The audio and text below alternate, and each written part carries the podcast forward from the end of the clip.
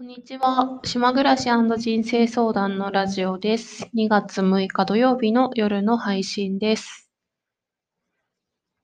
はい、えー、今日はですね、これ思いついちゃったんで、これ話そうと思ったんだけど、私実は結婚相談所に登録していた過去がありまして、その話は面白いんじゃないかなと思ったので、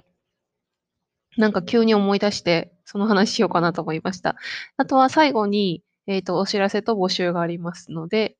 よろしくお願いいたします。はい。えっ、ー、とね、私が、うんとね、その結婚相談所に登録してた話と、私が婚活してた時に自分が意識していたことのような話をしたいんだけど、あ、もう一個今思い出したので言うんですけど、あのね、私自分のこう、まあ、今その話し方教室のセミナーの試験が2月15日にありまして、それの講師になりたいと思っているじゃないですか。で、その今、模擬セミナーのその試験のね、15日の試験の準備をしていて、いっぱい本読んだり、まあ、自分のラジオを聞いて観察も前からはしてるんだけど、それで今日思ったのがね、なんか私の言葉でなんとか見たいなっていう、まあ今これプライベートで喋ってるんで、あの、カジュアルな話し方で喋ってるけど、見たいなっていう言葉が割と多いなと思って、あとはたまになんとかなやつ、ね、もののことをやつって言うじゃないですか、話し言葉で。ちょっとそれが気になって、結構ね、この見たいなっていう言葉を使うと、すごくうんとね、説得力がなくなるというか、うーん、そうだよね。なんか、こうん、話のこう輪郭がぼやけるなっていう風に思ったので、なるべくこのみたいなを、なるべく使わないようにしたいと思います。今ちょっと一瞬ね、今、みたいなって言いたいと思ったけど、なんとかのようなって今言いか言い直した部分がありまして、自分でちょっと思い出しましたんで、ちょっとやってみたいかなと思います。えっ、ー、とね、結婚相談所に登録をしていたのは、まあそこで、まあめっちゃ面白いエピソードがあるわけじゃないんだけど、結婚相談所の話ってなかなかあのリアルで聞く機会がないと思うので、珍しいってか、あの、なんとなくしゃ話したくないっていうか話しにくいじゃないですか。恥ずかしいっていう感じがするじゃんなんか結婚相談所っていうネーミングもすごいですし、えっ、とね、確か34歳ぐらいの時だったと思います。今40歳なので、6年ぐらい前だと思いますよね。で、えっ、と、5ヶ月ぐらい登録してました。登録したきっかけっていうのは、まあ、もともと結婚とか出産を目指していて、そういうご縁がなかったので、で、割と私が好きな作家さんが結婚相談所が絶対いいと思うってすごいお勧めしてて、うん。で、まあ、あとは小島真由美っていう歌手の結婚相談所っていう歌も好きだったし、なんか、まあ、うんと、まあ、もちろん抵抗は、いせあの、人並みの抵抗はありましたけれども、まあ、これしかないかなって思ったんだよね、最終的に。マッチングアプリとかもやったけど、うーん、うん、まあ、そこまでのご縁がなくて、もう最後の手段最後の手段って感じ。で、やっぱりね、女性はね、わかると思うんですけど、35歳のリミットっていうのがまず一旦あったんですよね。なんとなくその年齢でだんだん伸びてるような 感じがして、今まあ、そうだな。まあ、40歳ぐらいでもね、出産してる人いっぱいいますけどね。まあでも35歳のリミットっていうのが、まあ一旦あったわけですよね、出産に関しては。うん。だから私も35歳になる前に何とかしなきゃっていう焦りがすごいあって、だから34歳で登録したんじゃないかなと思うのね。えっとね、うん、その何の話しようかな。ま、ネットで調べて、仙台市の結婚相談所で調べたら、なんか一人の可愛いおばさんがやってる やつを見つけて、そこにね、バスに乗って、ほんとにおばちゃんの家なんですよ。家に行って登録したんだけど、まあ、その人に言われたのは、写真がめちゃくちゃ大事だから、写真は絶対写真館で撮った方がよくって、それで、絶対ここで撮った方がいいっていうのをお勧めされたのが、なんとね、東京のね、表参道の 写真屋さんだったんですよね。うん。で、私は割と素直なので、あの、言われた通りにやるから、ほんとに、だってそうだよ、それ写真撮ってさ、行く交通費とかだけで、写真写真代も含めて5万ぐらいかかりましたけどね。なんかだからおしゃれなさ、表参道のフォトスタジオみたいな、そのおばちゃんのなんか御用達みたいなとこだったんだけど、行って、なんか洋服もね、白いワンピース着て、ちょっとその写真撮るときは恥ずかしかったですけどね、その東京のなんか裏道の緑がある公園の前みたいなとこでポーズ撮らされて写真撮って、もうその写真も捨てちゃいましたけどね。うん、メイクとかもしてもらって、まあなんでそういう写真を撮ったよっていう話と、あとはね、入会金みたいなやつは5万円ぐらいかかったかな。それでなんかそのマッチングアプリみたいな感じで、えっと、インターネットのその結婚相談所のサイトで男性のプロフィールとか写真が見れるんですよね。で、この人がいいかなと思ったら、なんか申し込みして、で、えーっとね、ホテルのラウンジみたいなとこでお茶を飲むっていう。で、そこには一緒にそのおばちゃんも来るのね。その結婚相談所のおばちゃんも来て、で、最初だけ引き合わせをして、で、おばちゃんは途中で帰るっていうやつなんだけど、んで、その男性の方と会うときは、いつもね、国際ホテルの、仙台の国際ホテルの喫茶ルームだったんですよね。で、なんかルールがあって、そのお茶代は絶対男性が払うっていう、なんか暗黙の了解っていうかルールがあるんですよね。うん。で、そこで、だから私今思えばさ、なんか会社早退して、あ、で、その時当時仕事がシフト制だったんで、土日も仕事の時あったけど、ま、割と土日に、あの、そういうお会いするお見合いが多かったので、なんか土日のさ、3時ぐらいで1回早退して、そこ行ったりして、で、帰り一人飲みしたりとかして やってましたけど、うーん、それでね、そうだな。それでね、その、お相手の方と会う時は、毎回5000円かかるんですよ。5000円をそのおばちゃんに 結婚相談所に払うっていう。うん。で、そして成約したらあ、成婚？成婚したら、えっと、多分30万ぐらいとかを、その結婚相談所に払うっていうシステムだったと思うんですよね。何人ぐらいあったかな？でもそんなにいないと思う。4人4人ぐらいだったと思いますね。うん。まあ、特に感想はないんですけど、その男性陣に対しての感想はないんですけど、やっぱりでも私その男性の方とお会いして喋ってて思ったのが、やっぱそん時に、男の人が求めてる結婚と、私が求めてる結婚って、なんかやっぱちょっと違うかなっていうのを、なんとなく薄々感じ始めてなんか私は、まず主婦は無理だと思ってて、あの、仕事が好きだし、家にずっといるのが苦手だと思うんだよね。ずっと家で何か家事をするっていうのが。それで、でもやっぱ男の人の話聞いてると、なんとなくやっぱり家で、あの、ご飯作ってもらってうん、あったかい家庭をこう築い守って欲しいみたいな、そういうまあ、自分もね、男だったらね、仕事で疲れて帰ってきて、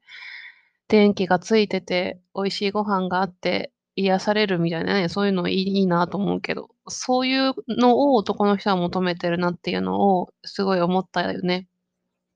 んでうん、だからそのき喫茶店で、えっと、1回会うでしょ？で、その後に返事を出すわけですよ。あの、次のデートをしたいかどうかっていう。で、その次のデートまで私が、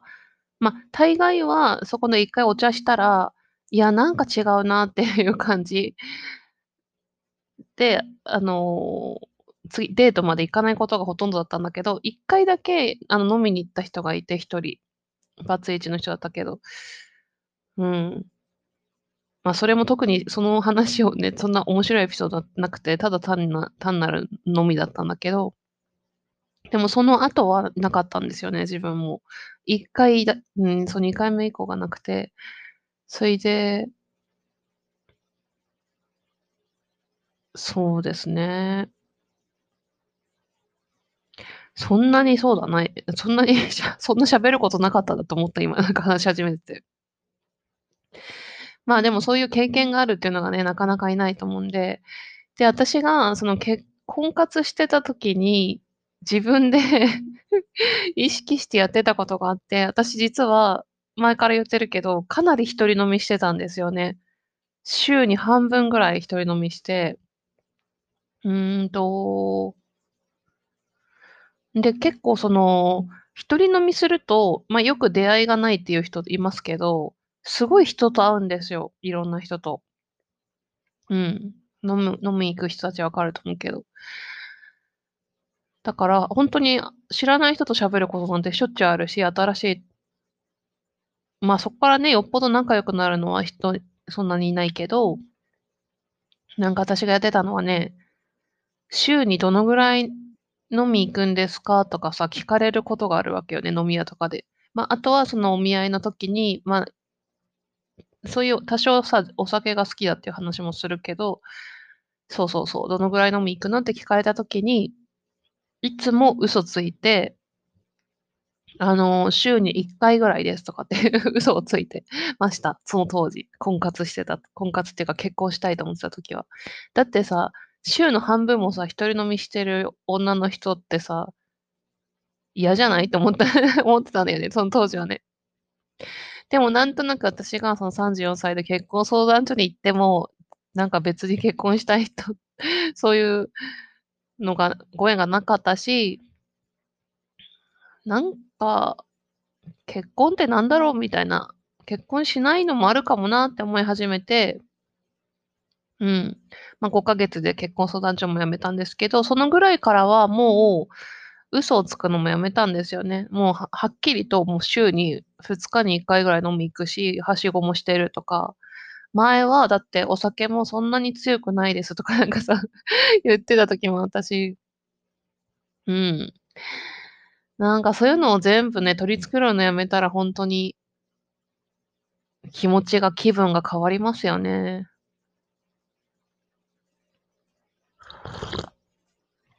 うん。まあ、ちょっと、あの、話がただの雑談みたいになっちゃったんですけど、まあ、もしその結婚相談所のことでなんか聞いてみたいことがある方いいましたら、お返事さしますので。うん。そうだな、私が結婚がないかもしれないと思い始めた第一歩はそこだったかもしれないですね。結婚相談所に行っても何もなかったっていう。うん、そうだったかな。うん。はい、じゃあ気を取り直して、じゃあお知らせをしたいと思います。と、2月15日に私がそのセミナーの試験、Zoom でのですね、試験がありまして、え、夜6時からありますが、今それの準備をしてるんですね。ただ正直あと1週間ぐらいしかないけど、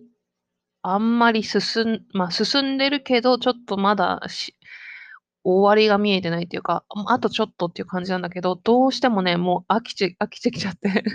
もうなんか飽きてきてやって、今日も全然進んでないんですよね、はっきり言って。進んでないんですけど、今からやりまやりまやりたいと思ってます。それでね、えっと前から言ってました、私があの練習として Zoom の主催者もやったことがないので、練習として、え、模擬セミナーの練習を Zoom でやりますので、それに受講生役として参加してくださってる方を、このラジオで募集したいと思います。私のこと全然知らなくて、会ったことなくて、そういう距離感がいいなって思ってますので、あ、もちろん友達でも、あの、ありがたいと思います。えっと、詳細はコメント欄に書いておきますけども、2月の日にちは決めていて、あの、日にち決めて、ちょっと参加してくれる人決まったら自分がやる気になると思ったんで、今もう時間ないし言ってるけど、2月13日土曜日の、え、お昼の午後の13-15時、3時からですね。3時から、で、時間が45分間です。えっと、申し込みが条件というか必要なものとしては、パソコンかタブレット端末での、え、Zoom 環境がある方。で、内容は、え、説明下手を克服する、30秒で伝わる、分かりやすく伝わるピンポイントトークっていう、ま、テーマだけが与えられていて、それの資料を私が今作って内容を考えてるっていうところなんですね。うん。